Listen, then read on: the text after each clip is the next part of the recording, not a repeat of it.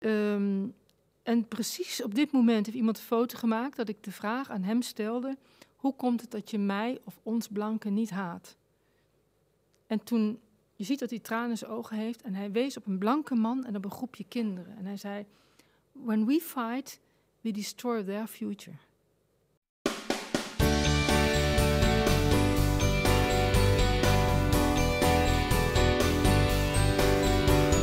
Wat is Ubuntu en hoe worden wij er allemaal gelukkig mee? Leuk dat je kijkt of luistert. Vandaag gaan we in gesprek met Annette Mul, iemand die hier ons alles over kan vertellen.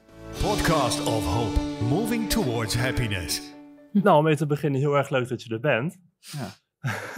Bij, um, bij onze podcast hebben we het voornamelijk over geluk. En mm-hmm. uh, je had aangegeven dat je veel doet met Ubuntu, dat je daar heel erg in geïnteresseerd bent. Dus ik dacht dat het leuk is om daar misschien mee te beginnen. Um, wat, wat, wat is Ubuntu eigenlijk en hoe put je daar geluk uit? Hmm, wat is Ubuntu? Ja, om daarmee te beginnen. Ja, dat is heel breed. Ja, hoe kun je het... Nou ja, heel breed. Ik, ik hou er wel van om iets wat, wat heel wat, wat, wat universeel is, maar om het ook in het klein doet. Anders, misschien is dat wel wat de, de Perzische filosoof Rumi zegt. Als je wil je Ubuntu begrijpen, dan is het ook dat je beseft dat het niet over de oceaan gaat. Of dat wij een druppel in de oceaan zijn, maar dat de oceaan in de druppel zit. Hm.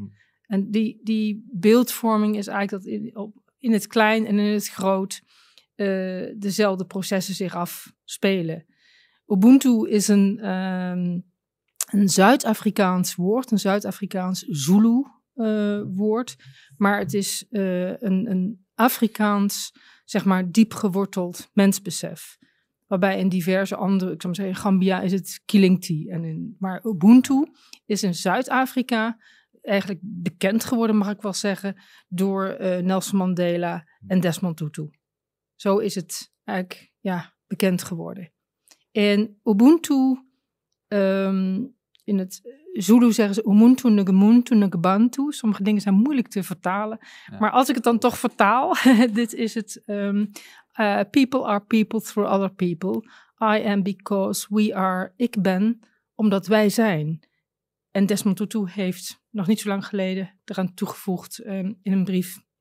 Uh, uh, ik ben omdat wij zijn en wij zijn omdat de aarde is. Dus daarmee zit het, het ecologische, het economische, het sociale, uh, die, die interconnectedness, die, die, die, die onlosmakelijke verbondenheid met ons als mensen in humanitair opzicht op aarde, maar ook wij mensen in verbinding met de aarde, dat dat één geheel is. Dat je dat niet gefragmenteerd kunt uh, losknippen als het ware. De beroemde Zuid-Afrikaanse filosoof Mogobe Ramose noemt het... De, de stroom van ons bestaan en tegen de gefragmenteerdheid van het bestaan. Maar, nou. Ja, ja. Dat is heel hard. Maar houdt dit... het een beetje in dat als bijvoorbeeld uh, u wel gelukkig kan zijn, maar ik ben niet gelukkig, dat u dan ook niet gelukkig bent? Of zie ik dat helemaal verkeerd? Nee, dat zie je niet verkeerd. Nee, ja. Dat is een, uh, ik dacht, een van de, de belangrijkste vragen toen ik ook hierheen reed, van oh, hoe kun je praten over geluk? Of, of kunnen we wel gelukkig zijn als er zoveel onheil, onrecht en onrechtvaardigheid en ongelijkheid op de wereld is? Ja. En ik vind dat een hele gecompliceerde, ook wat we zelf kunnen bevatten. Maar het is eh, inderdaad, is het in Ubuntu, als ik het even klein maak, zoals wij hier aan tafel zitten, is het eigenlijk de uitspraak van ik ben gelukkig als jullie gelukkig zijn. Ik heb goed geslapen als jullie goed geslapen hebben. Ja. Zo, zeg maar, onlosmakelijk is het met elkaar verbonden. En dat, dat ik ben omdat wij zijn, dat is een, uh, een, een fundamenteel ander uitgangspunt dan ons westers denken. Ja, het individualisme. Het individualisme wat, um, al heel lang geleden, als je denkt aan de, de, de filosoof Descartes, ik denk dus ik besta, ja, mm-hmm. dat, dat veronderstelt een ik denk dus ik besta, dat het via de ratio, zowel via de ratio, jij existentieel kunt bestaan los van de ander. Nou, die filosofie van Descartes, ik denk dus ik besta, met de industriële revoluties, met de Twee Wereldoorlogen, is het wel, ik noem een paar grote stappen in de geschiedenis, is het niet vreemd dat in ons westers denken wij heel veel nadruk leggen op de autonomie, op het ik, ja, op het individu, op de vrijheid, de, de vrijheid, gelijkheid, broederschap. zie je dat we heel veel nadruk leggen en belang hechten aan de vrijheid. Maar is daar in Ubuntu helemaal geen ruimte voor of gewoon in mindere mate? Zoals het, de ratio en ab, wat u zegt. Het gaat om de harmonie. Het ja. gaat om de, de absolute de, de gelijkheid. Dat het zowel als. Ja. Dus het is tegen het dualistisch denken. Zeker, we komen straks op Nelson Mandela, die um, uh, op een gegeven moment verweten is dat hij misschien wel communistische ideeën had. En dat bestreed hij ten zeerste. Hij zei, het gaat absoluut om, om die vrijheid of die autonomie binnen de verbondenheid. Hm. Dus het is niet autonoom of verbonden, maar de autonomie binnen de verbondenheid. In ons mens zijn. Ja, op die manier. Maar ik kan wel ja. zien hoe... Um... hoe iets als die verbondenheid misschien goed samen zou kunnen gaan met ideeën als communisme. Maar dat, dat, dat daar stapte hij dan helemaal van af? Nou, waar, waar grensgebied... Ik, ik denk dat sowieso dat elke waarde, als je het hebt over vrijheid, gelijkheid, broederschap, of gaat het nu om ik of gaat het om samen, hm. dat, dat dat allemaal, uh, zeg maar, uh, fundamentele waarden zijn van ons mens zijn. Dat we zowel autonoom als verbonden zijn. Maar zodra we in een systeem terechtkomen, is wel politiek, maar laten we het even kleiner maken, binnen families, kennen we het allemaal wel dat er families zijn waarin een hele grote nadruk ligt, uh, ligt op de, de vrijheid, maar ook de eigen verantwoordelijkheid. Ik, zogeheten sleutelkinderen, van hij of zij kan dat al alleen. Ja. Alsof er dan heel weinig verbinding is. Maar je hebt ook een soort kluwe gezinnen waarin... Nou ja, als jij hoest, dan loop jij al voor de zakdoek. Even zo, hè? Ja. En dat kan ook fijn zijn in de zorg, maar het kan ook heel verstikkend zijn. Dus het gaat altijd om die... dat sommige waarden um, kunnen, als die doorschieten, ten koste gaan van een andere waarde. En dan krijg je de, de misvormingen, zou ik maar zeggen.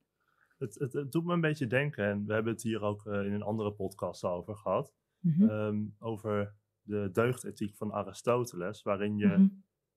inderdaad dus een midden moet zoeken tussen twee ja. uitersten. Dat, ja. dat, dat doet het me heel erg ja. denken, inderdaad. De, de gulden middenweg. De gulden middenweg. De gulden midden, middenweg, letterlijk. Ja. En dat is, um, en dat is dus altijd ook weer afhankelijk van de situatie. Als ik kijk naar, um, ik kom weer bij de persoon van Nelson Mandela uit, en in zijn uh, autobiografie It's a Long Walk to Freedom, heeft hij natuurlijk heel veel nadruk moeten leggen op de... zeg maar op de individuele vrijheid, het recht op de vrijheid, de emancipatorische beweging van met name de, de zwarte mensen en het zich inzetten van, ja, ze streeft er een, een levenswerk van gemaakt om te streven naar gelijkheid, ongeacht ras, geloof, uh, huidskleur, gender. Dus daar heeft hij enorm zijn, zijn nadruk gelegd op die vrijheid.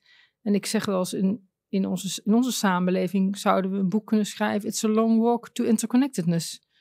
Want we zijn op dit moment, ik bedoel daarmee te zeggen dat er geen goed of fout is, maar dat het afhankelijk is van de situatie, afhankelijk van de, de maatschappelijke thema's of de mondiale thema's. Wat, wat is vereist van ons mensen? Ligt de nadruk op de, meer op de autonomie of hebben we elkaar heel hard nodig om samen te werken en om te beseffen dat we afhankelijk, verbonden en zijn en dat we sommige vraagstukken zelfs niet opgelost krijgen met individualistisch denken. Ik denk dat dat... Ja, en de waarheid ligt er natuurlijk ergens tussenin, ja. Het individualistische tegenover het, uh, het samen zijn. Uh, hoe zeg je dat? Het, uh, ja, het groepsdenken natuurlijk. De waarheid ja. ligt er echt in het midden, ja. En in, in, in Ubuntu spreken, spreken ze, ik zou zeggen ze, of we niet over... Uh, tegenovergestelde of tegenover. Nee, precies. Nee. nee. nee. En, en kun je dat Ubuntu, kun je dat zien als een reactie op, op um, bijvoorbeeld verlichtingsdenkers en individualisme en dat dat niet goed is uitgepakt en dat het echt een reactie daarop is? Wanneer of is het überhaupt ontstaan, vraag ik me dan. Ja. Nou, het is moeilijk na te gaan wat wanneer Ubuntu is ontstaan. Ik, ik weet wel dat in de, de stromingen de, de, van filosofie, dat zie je nu dus met universitaire opleidingen ook, dat wij de grote filosofen, als je erbij stilstaat, zijn het allemaal westerse filosofen die, ja. die we meekrijgen.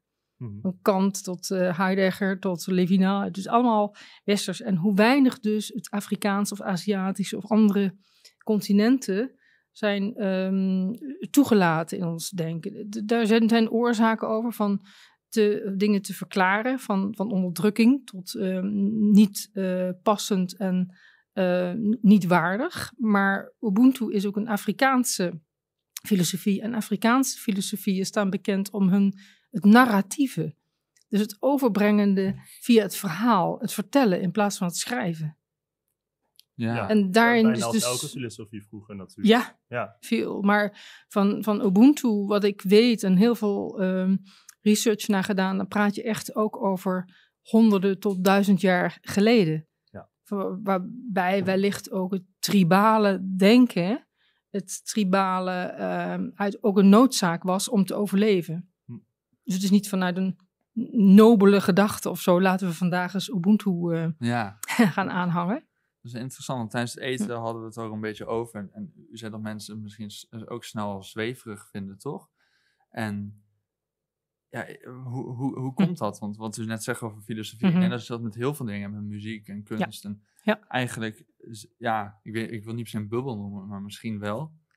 Het is al wel humor. Het is bijna humor om uh, dat...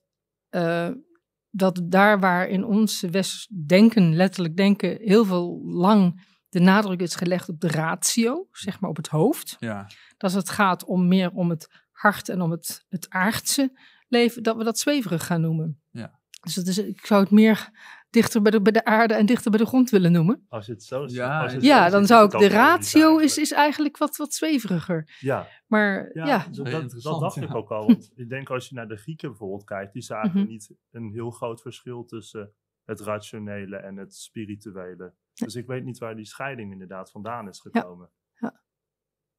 Ja, ja, toch wel een beetje bij de verlichting, denk ik. Ja, dat denk ik eigenlijk ook. Niet willen toegeven dat, dat, dat wij niet het, het grootste zijn wat er is, misschien. Mm-hmm. Ja, het is het... het, het, het um, de nadruk op de ratio is, is met name ook in de, in de rond negentienhonderd. Ja.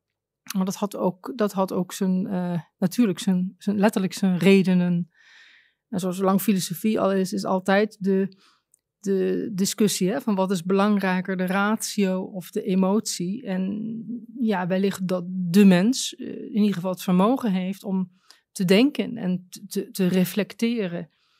Hoewel onze neocortex, van de ratio, maar vijftien procent bepaalt van alle onze keuzes die we maken. Ja. Dus dat is ook wel interessant om te zien. En hoe we, nou, dat denk ik wel, in het westers denken, wat ik al zeg, als je dus jezelf als mens kunt loszien van de ander. En met een toename van welvaart, dan kom je ook al heel snel van ik heb jou niet meer nodig. Ja. En dat is een, uh, het, als ik als individu los ben van jou en ik ben ook los van God en ik ben los van de aarde, ik ben los, dan, dan, dan is, ligt het voor de hand dat in meerdere zaken dat, dat we geneigd zijn om ons te gaan specialiseren en dus ook te, te fragmenteren. En we zien dat in onze samenleving natuurlijk, dat ik zeg wel eens dat dat wat menselijk is. En dan heb ik het over uh, je, je vrienden, je familie, je gezin. Het, uh, met name de, de zorg voor elkaar. Van hoe zorgen we voor elkaar? We hebben eigenlijk alles wat menselijk is. En dan zeg ik, zet ik hem even scherp neer. Hebben we ge, geïndividualiseerd, gefragmenteerd en geïnstitutionaliseerd. En dat is op dit moment, als ik zelf kijk naar jeugdzorg, mm-hmm. waar ik ook van origine uit kom, eh, heel lang geleden, dan zie ik dat er een probleem, een kind die problematisch gedrag vertoont, um, en allemaal met goede bedoelingen, van deskundigen tot ouders, iedereen wil het beste voor het kind, maar het kind wordt al uit het gezin gehaald, het wordt dus geïndividualiseerd uit de sociale context, en dat kind zelf wordt ook nog eens gefragmenteerd. Met een D S M van A D D, A D H D, ja. autisme en ga aan rugzakjes. En die, al die specialisaties, daar, daar zit ook weer een deskundige op. En ik hoorde vorige week dat, uh, dat dan de, de jeugdzorg, dat er meer um, zeg maar geïntegreerde jeugdzorg, dan denk ik hoera, gelukkig, er wordt een kind bekeken tussen, hè, in een gezin met vader, moeder, uh, de, de voetbalcoach, de juffrouw op school en de buurvrouw en oma. Om te kijken wie allemaal het steentje kan bijdragen. Nee, geïntegreerde jeugdzorg betekent dat alle gespecialiseerde uh, problematieken van het kind, dat daar alle deskundigen met elkaar om de tafel gaan zitten. En denk ik, ja, dat, dat is een... Ja, dan hou je dezelfde hokjes als het ware in het ja, stand, waar, ja, waarin alles wordt verdeeld. Ja, ja, ja. En dat is, ik dacht daar nog aan als je het hebt over kinderen. En ik kijk nu naar de, de foto. Mijn kinderen waren hier in Zuid-Afrika. Het was voor mij een enorm gelukmoment. Drie maanden in Zuid-Afrika met de kinderen, die waren daar vijf en zeven. En ik weet dat ik aan de, aan de Wild Coast, de wilde kust was. En dat ze daar, ik stond daar en het was alsof ik zelf samenviel met mijn omgeving. Zo, zo voelde het, het overviel me. En de kinderen riepen, mama, mama, een krab. En het feit dat mijn kinderen dat riepen, dat, ik weet nog dat ik tranen in mijn ogen had van ontroering. Wat een momentje van geluk. Mijn kinderen die aan de Wild Coast bij zonsondergang een krab zien en vinden. Ja, dat zijn wel van die momentjes. Ja. Die kun je ook heel makkelijk missen. Ik, ik, toch? Want ja. We hebben ook die foto van u gekregen met het spinnenweb en de, dat blaadje. Dat zijn, ja. Dus, en dat was ja. een heel mooi, mooi verhaal wat ja. u daarbij schreef. Ja. Dat zijn wel momenten, die, misschien kunt u het uitleggen. Deze. Ja, dat is, nou, die, die is uh, afgelopen week genomen bij Jan en mij in de, in de tuin. En we zaten daar en, um, en ineens, buiten dat het nog een heerlijke nazomer is, inderdaad te kijken dat dus die plant en dat spinnenraggetje, dat zo'n spinnetje dat dus maakt. Het is toch wonderlijk hoe zo'n spinnetje, ja. dat hij dat kan, zo'n spinnenweb maken en dat draadje. En dat dan dat rode bloemetje van de plant daaraan blijft hangen. En dat het niet alleen even was, maar dat het ook de dag erna ook nog. Dus we zaten vol geluk en bewondering zaten wij te kijken. Het blaadje hangt er nog. Het bloemetje hangt er nog aan. En dat is, ja, dat, dat, dat is, dat is wonderlijk hoe knap op microniveau ja, zo'n, zo'n diertje dit... ja, daarmee bezig is. Het raad is al sterk, hè? Ongelooflijk. Ja. En tot met vandaag iedere keer, hoe doet hij dat nog? Hoe kunnen wij nu een, een brug bouwen en gelijktijdig eroverheen rijden? Dat, dat... Wonderlijk. Ja, er is wel heel veel verwondering inderdaad in het ja. beeld. Maar ik denk ook ja. wel dat mensen het te veel missen misschien. Mm-hmm. Mensen er niet goed op letten of niet een oog. Ja, ik zelf waarschijnlijk ook mm-hmm. te vaak. Ja, dat is misschien ik ook iets. te vaak wel met... Ik herinner, ik herinner, sorry, ik herken het ook dat als ik, als ik druk ben en als ik van alles wil in volgende week, of de waan van alle dag, of met mijn toekomst dromen, dan, dan weet ik wel dat, het, dat er alleen, in feite alleen maar hier en nu is. En dat het geluk in het hier en nu zit. En dat het een moment is wat je eigenlijk zou willen vasthouden en dan is het alweer weg als je het wil vasthouden. Ja. En, um, maar goed, mijn partner Jan is bijna negentig. En dat speelt voor mij ook mee. Dat ik, elke, dat ik echt besef. Dus elke dag. Uh, ik weet dat hij in de herfst van het leven is. En ik hoop dat hij honderdvier wordt. Maar het realisme is ook dat ik daardoor misschien wel extra sterk ben. Aan het genieten van elke, elke week, elke dag, elk uur, elke minuut ja. samen. Ja, ja, mooi. Heeft u dat altijd al gehad? Of kwam dat in een bepaald punt in uw leven? Nee, ik heb ik, het, het, het, het onvermogen om het hier en nu te genieten, dat ken ik maar al te goed. Dat ik me al te goed om altijd te piekeren, uh, me schuldig te voelen over gisteren en me zorgen te maken over morgen. Was ik een, was ik een, een kei in, geloof ik. Is het ja. is dat altijd... geluk in de weg staat? Dat dat piekeren en dat uh, jezelf in de weg staan op die manier? Ja, als ik het eigen ervaring en ja. mensen die ik om me heen, absoluut. Ik denk dat het bijna, het, het, ja, dat het heel moeilijk is om... om geluk te, ja, ik zou bijna te, te zoeken. Hm. Volgens mij gaat het om het herkennen. Ja, ja. En, en, en misschien ook het beseffen van dankbaarheid. Dankbaarheid, dat, uh, dankbaarheid en ontroering, dat zijn wel de... Volgens mij kun je het een stukje leren ook. Om, om te denken, waar was ik vandaag dankbaar voor? En dat ik... Ik denk dat we allemaal... Het is een raar mechanisme. Als ik, me, als ik, ik zeg misschien iets heel raars nu, maar als ik mijn sleutelbos kwijt ben, dan kan ik oh, helemaal in paniek zijn. Oh, ik moet op tijd komen, de afspraken. En waar is mijn sleutelbos nou toch? En dit en dat. En dan vind ik die sleutelbos terug. En dan kan ik zo gelukkig zijn dat ik die sleutelbos heb teruggevonden. Terwijl ja. een half uur daarvoor was ik helemaal niet blij met mijn sleutelbos. Nee. Dus het is een raar iets. De bewustwording als... En dat is natuurlijk ook als je ziek bent, wil je maar één ding, dat is beter worden. En het feit ja. dat je kan lopen, de, al die dingen, klein en groot, wat, wat we vaak als vanzelfsprekend ja, aannemen. Dat, uh, om daar ja, echt dankbaar voor te zijn, gelukkig mee te zijn. Heel vaak is het wel een soort uh, dieptepunt nodig om te beseffen dat je eigenlijk ja. niet ja. niet altijd in zo'n dieptepunt zit. Als je de contrasten hey. tegenover elkaar ja. zet, dan, ja. dan is dat gevoel ja. sterker natuurlijk. Ja. Ja. Is er ook iets wat in uh, Ubuntu terugkomt? De dingen die je net beschreef, dankbaarheid en...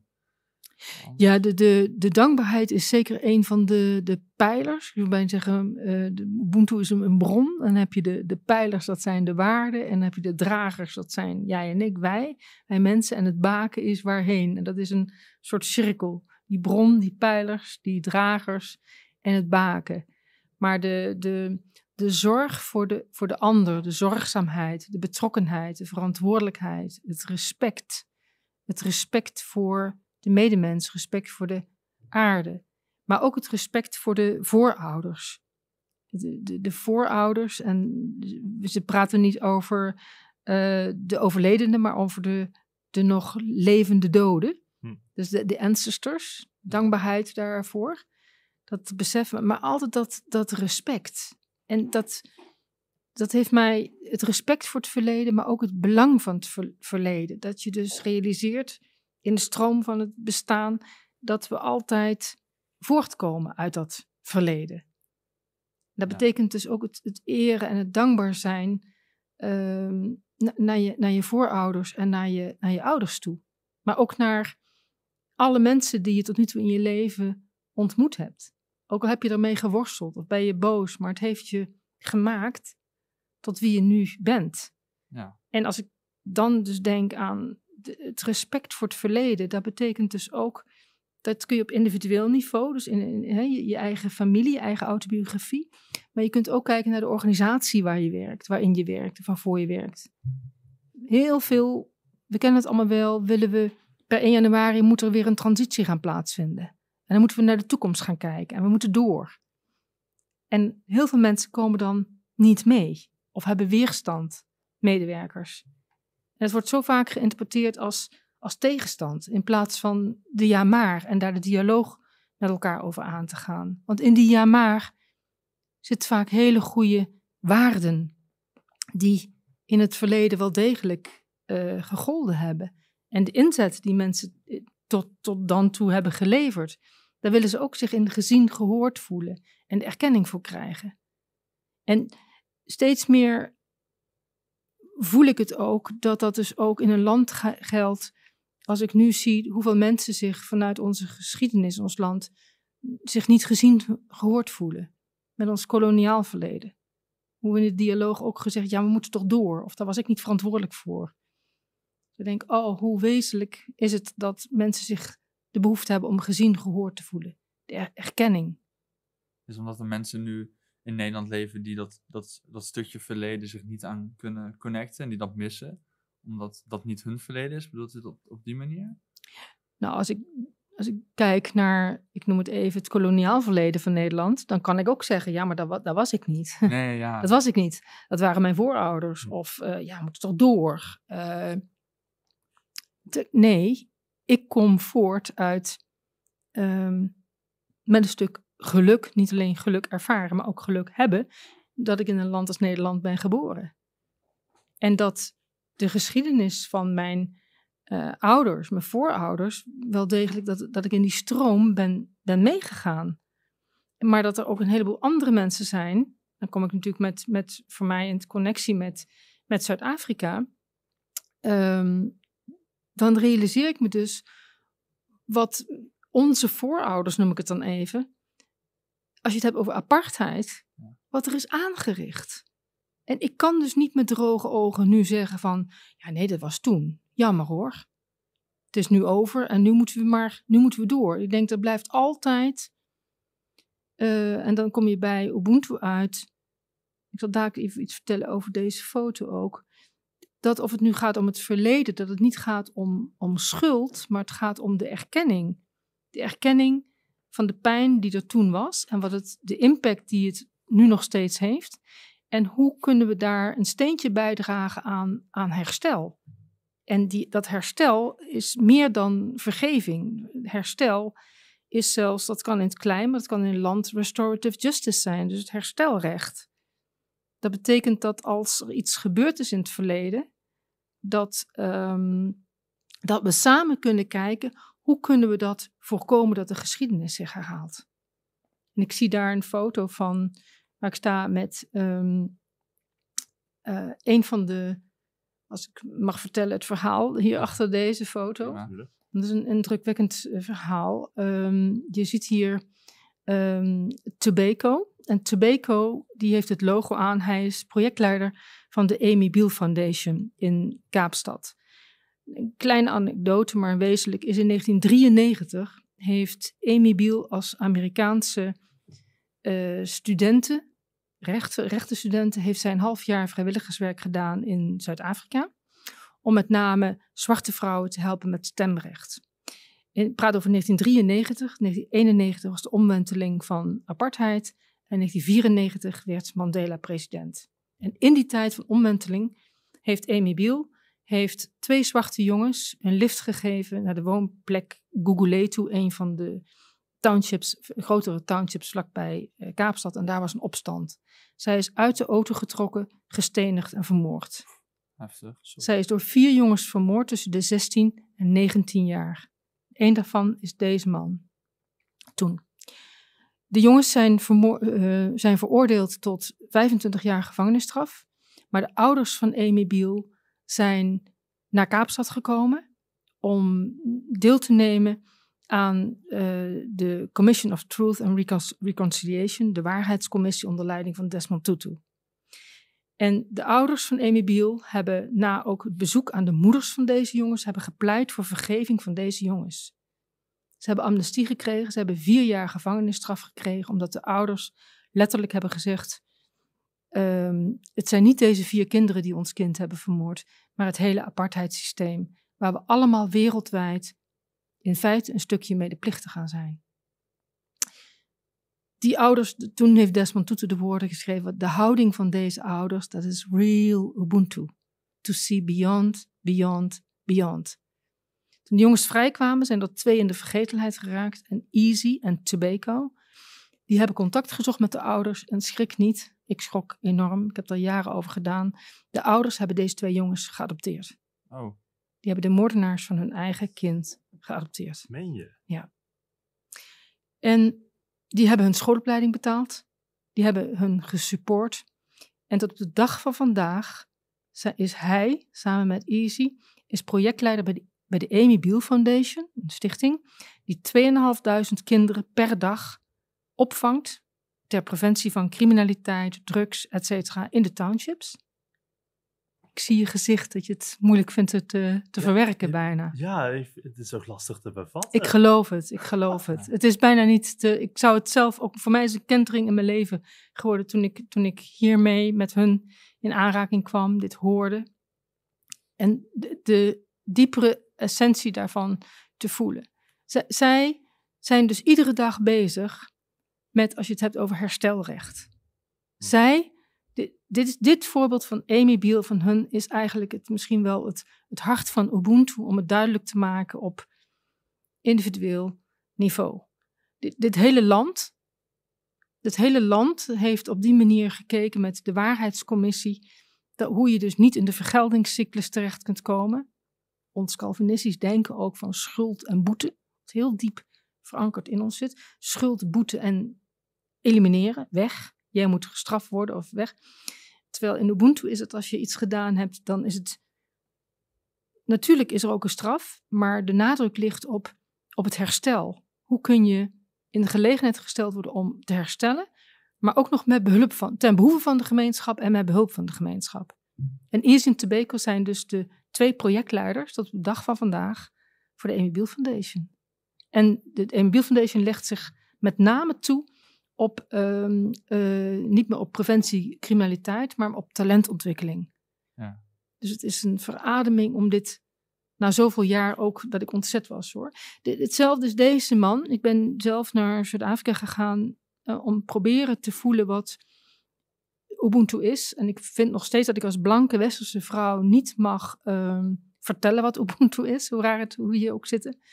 Dus vandaar mijn boek Op zoek naar Ubuntu. Ben ik de, de, de, dwars door het land heen jarenlang gereisd om met blanke, zwarte mensen, dik, dun, rijk, arm, alles. Maar de, de eerste vraag was voor mij eenentwintig jaar geleden, hoe is het toch mogelijk, en misschien al langer, dat een man als Mandela um, en velen met hem, zonder wraak uit de gevangenis zijn gekomen. Hm. Hoe kan het zijn dat je zo lang vernederd bent, psychisch en fysiek, en dat je dus zonder wraak uit de gevangenis komt? Niet alleen hij, maar daarmee ook de hele politieke partij van A N C. Hoe, hou je, hoe voorkom je een burgeroorlog? En ik heb de vraag niet aan Mandela kunnen stellen, maar wel aan zijn medegevangene, Dumizani Mantla, een van zijn medegevangenen. Um, en precies op dit moment heeft iemand een foto gemaakt dat ik de vraag aan hem stelde: hoe komt het dat je mij of ons blanken niet haat? En toen... Je ziet dat hij tranen in zijn ogen heeft en hij wees op een blanke man en op een groepje kinderen. En hij zei, when we fight, we destroy their future. Ja. En dat moment en die zin blijft me nog altijd zo bij. Als gezinstherapeut denk ik mensen in echtscheiding. Oh, when we fight, we destroy their future. Hm. Wat kunnen we daar een voorbeeld aan nemen? Maar ook in organisaties waar... mensen op directieniveau lopen te rollenbollen en waarbij je met vijf of zes ton bij de rechter wegkomt, dat je meekrijgt een zogenaamd verschil in visie. Terwijl ik denk, het is toch schandalig dat dit kan. Dat niet mensen op directieniveau naar klanten of naar medewerkers kunnen zeggen, when we fight, we destroy their future. En we zitten op dit moment midden in de formatie en ik met gekrulde tenen en maagpijn kijk ik hoe het gaat. De politieke leiders. Ik denk, wat zouden ze, wat zouden, de wereld staat in brand. We hebben allemaal als burgers wat, hè, wat meer nodig dan op dit moment. Ja, maar ik wil niet met jou en ik wil niet met jou. Ik denk, oversteek, spring over je eigen schaduw heen. En dat je het met z'n allen zegt, in belang van het land, in belang van het klimaat, in belang van de samenleving. Wat dan?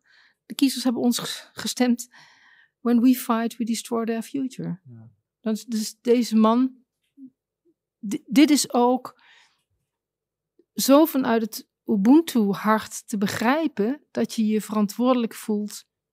Dit bedoel ik dus, dit, dat je dus, het gaat niet om jou, ja, het gaat ook wel om jou, maar uiteindelijk gaat het om je bijdrage aan de samenleving. Het gaat om de bijdrage aan het, aan het geheel. Een bijna heilige manier om, om die wraak om te kunnen zetten in ja. vergeef, vergiffenis en dan er wat ja. goeds mee te doen. Ja, het voelt als een soort, uh, soort offer bijna eigenlijk. Mm. Het is...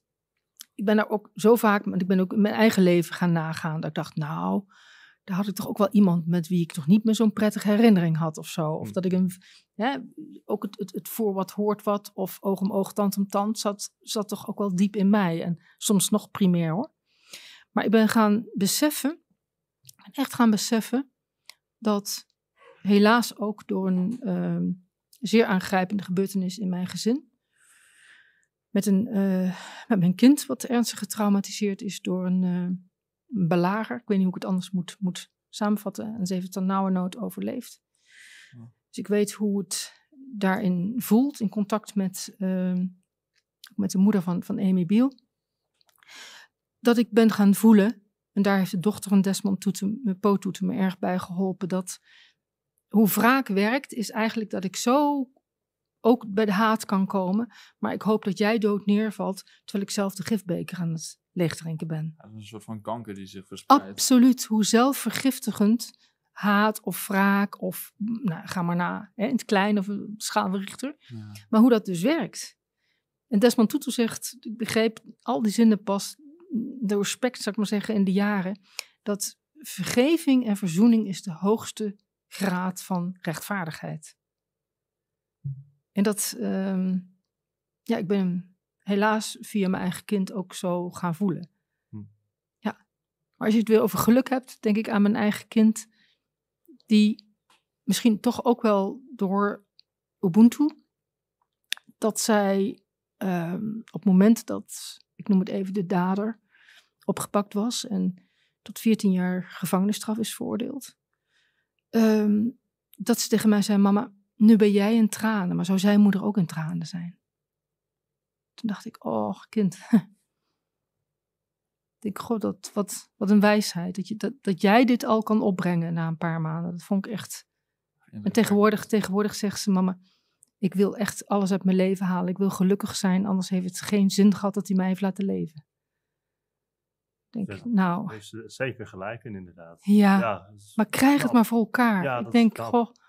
Zo. Ik kan alleen maar als moeder kijken dat ik zo, zo gelukkig ben dat ja, wat zij heeft nodig gehad. Dat zij gelukkig is en wordt en dat ze het doet. Ja. Heftig allemaal, maar ook ja. heel erg indrukwekkend. Ja. ja. Dus Ubuntu heeft uw leven eigenlijk wel veranderd tot het... Tot absoluut, het absoluut. Ja.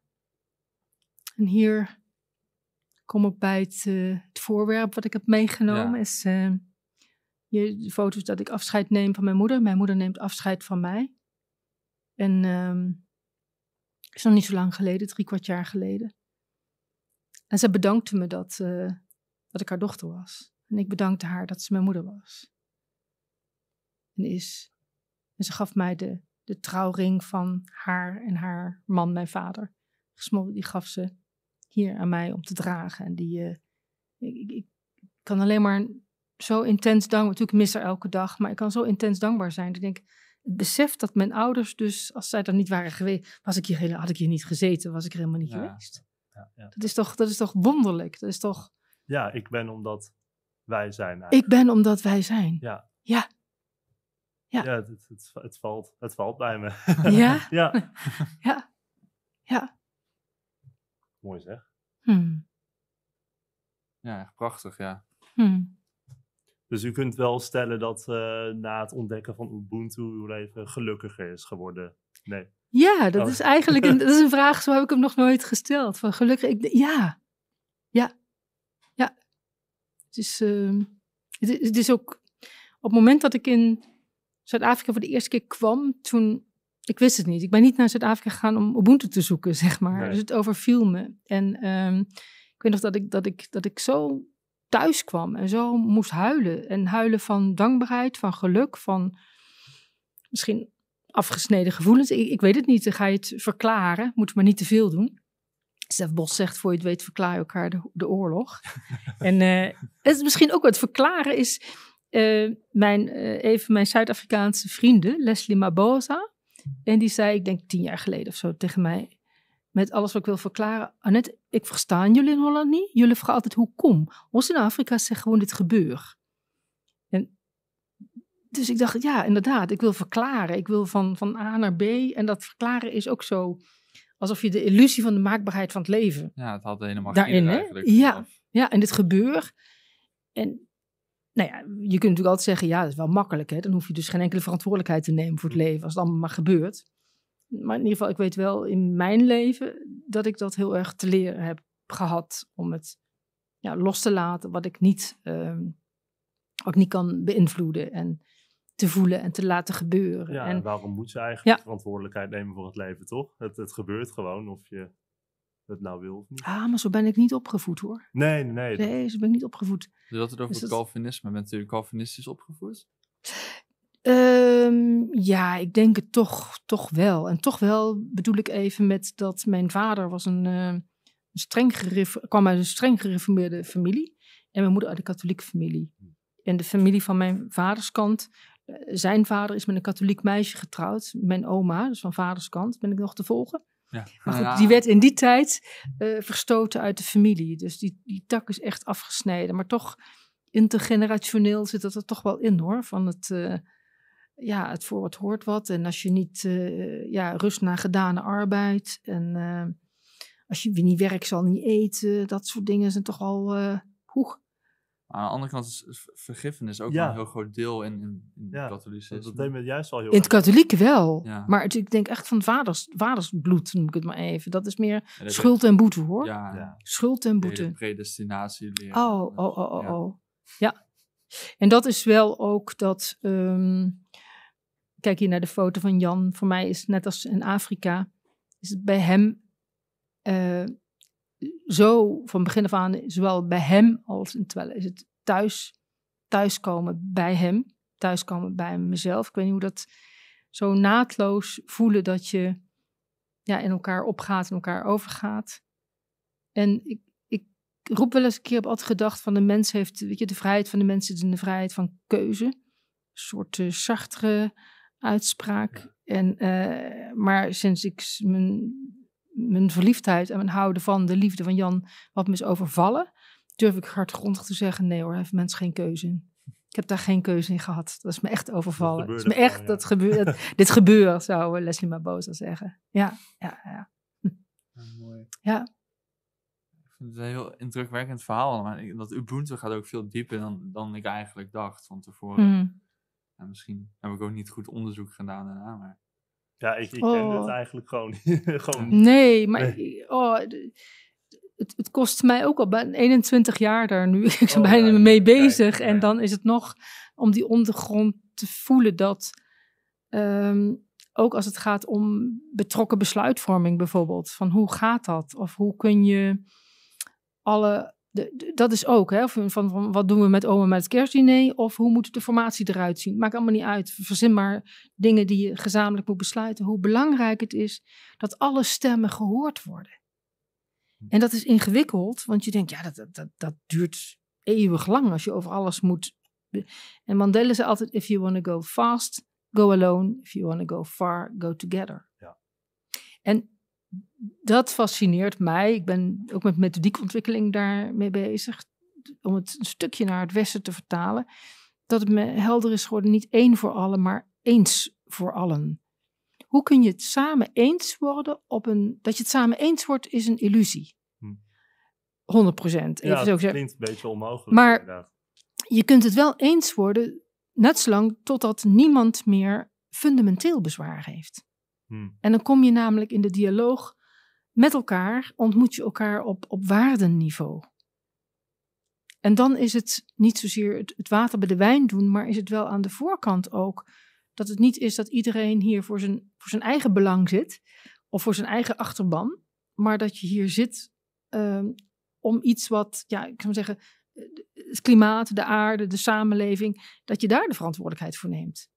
En dan is het ook nog eens een keer dat als jij bijvoorbeeld, uh, Cliff, een bezwaar hebt, dat wij, of je komt met ja maar, dan kan het zijn dat we hem als tegenstander gaan zien. Of dat hij, dat hij altijd iets te zeuren heeft. Hè? Anders, dan gaan we hem overtuigen. En ja, zo, altijd, altijd Cliff, ja, altijd, altijd Cliff, dat snap ik, snap ik. Maar hoe wezenlijk is het, nou, in, in de Ubuntu is het dan, of in de Indaba, de betrokken besluitvorming, is het van wezenlijk belang om die ja maar op tafel te krijgen. Want dan, klaarblijkelijk heeft hij, um, nou, is hij, heeft hij een fundamenteel bezwaar op, op waardeniveau. Hm. Dus het vereist wel de... de, de De kracht van de dialoog in plaats van de macht van de meerderheid. Dus het luisterende dialoog vereist wel dat je dus meedenkt in een gezamenlijke oplossing ten behoeve van een groter geheel. En dat vind ik wel leuk om nog om te vertellen als kan, is dat ik, ik zou zo graag ook in de taal in, ne- in Nederland een nieuw woord willen invoeren. En dat is deelgever. Deelgever. Deelgever in plaats van deelnemer. Je, niet van ik ben deelnemer aan een vergadering, what's in for me. Maar ik ben deelgever. Ja. Dus je, je geeft aan een geheel hm. waar je altijd zelf ook onderdeel van bent. Ja, ja. Dat besef. Je geeft aan een geheel waar je onderdeel van bent. En dat kan ook zijn uh, in je huwelijk.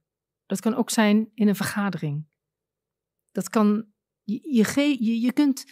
Hoe moet ik het zeggen? Je kunt, je kunt niet niet geven. Het gaat om de kwaliteit van geven.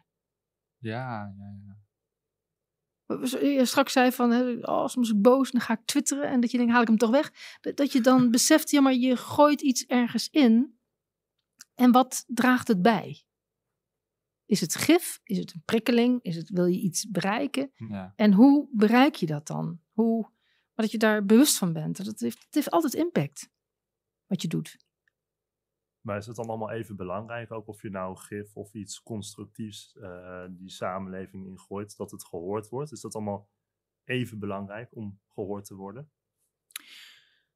Nou, het, het doel is niet om gehoord te worden. Het is belangrijk om gehoord te worden als, je, als wel de bewustwording er is dat je iets bijdraagt ja. aan de, de, de samenleving. En dat dat constructief is, of dat is natuurlijk de zoektocht, dat noemen we dan strategieën, of hoe, hoe doe je dat dan? Maar uitgaan van het, het goede, een soort morele kompas, dat je dat doet. En natuurlijk zien we ons, om ons heen wat mensen soms voor gedrag kunnen vertonen als ze zich langdurig niet gezien of gehoord voelen. Dat, dan komt het op een misvormde manier naar buiten. Ja, zeker. Dat is, dat is in, in jezelf. Als je een bepaald gevoel lange tijd afsnijdt, dan kan dat als een, als een symptoom of, versla- of als een verslaving naar buiten komen, om het maar zo te zeggen. Agressie of depressie of wat dan ook. Het zijn allemaal vo- misvormde uh, stemmen die lang niet gehoord zijn.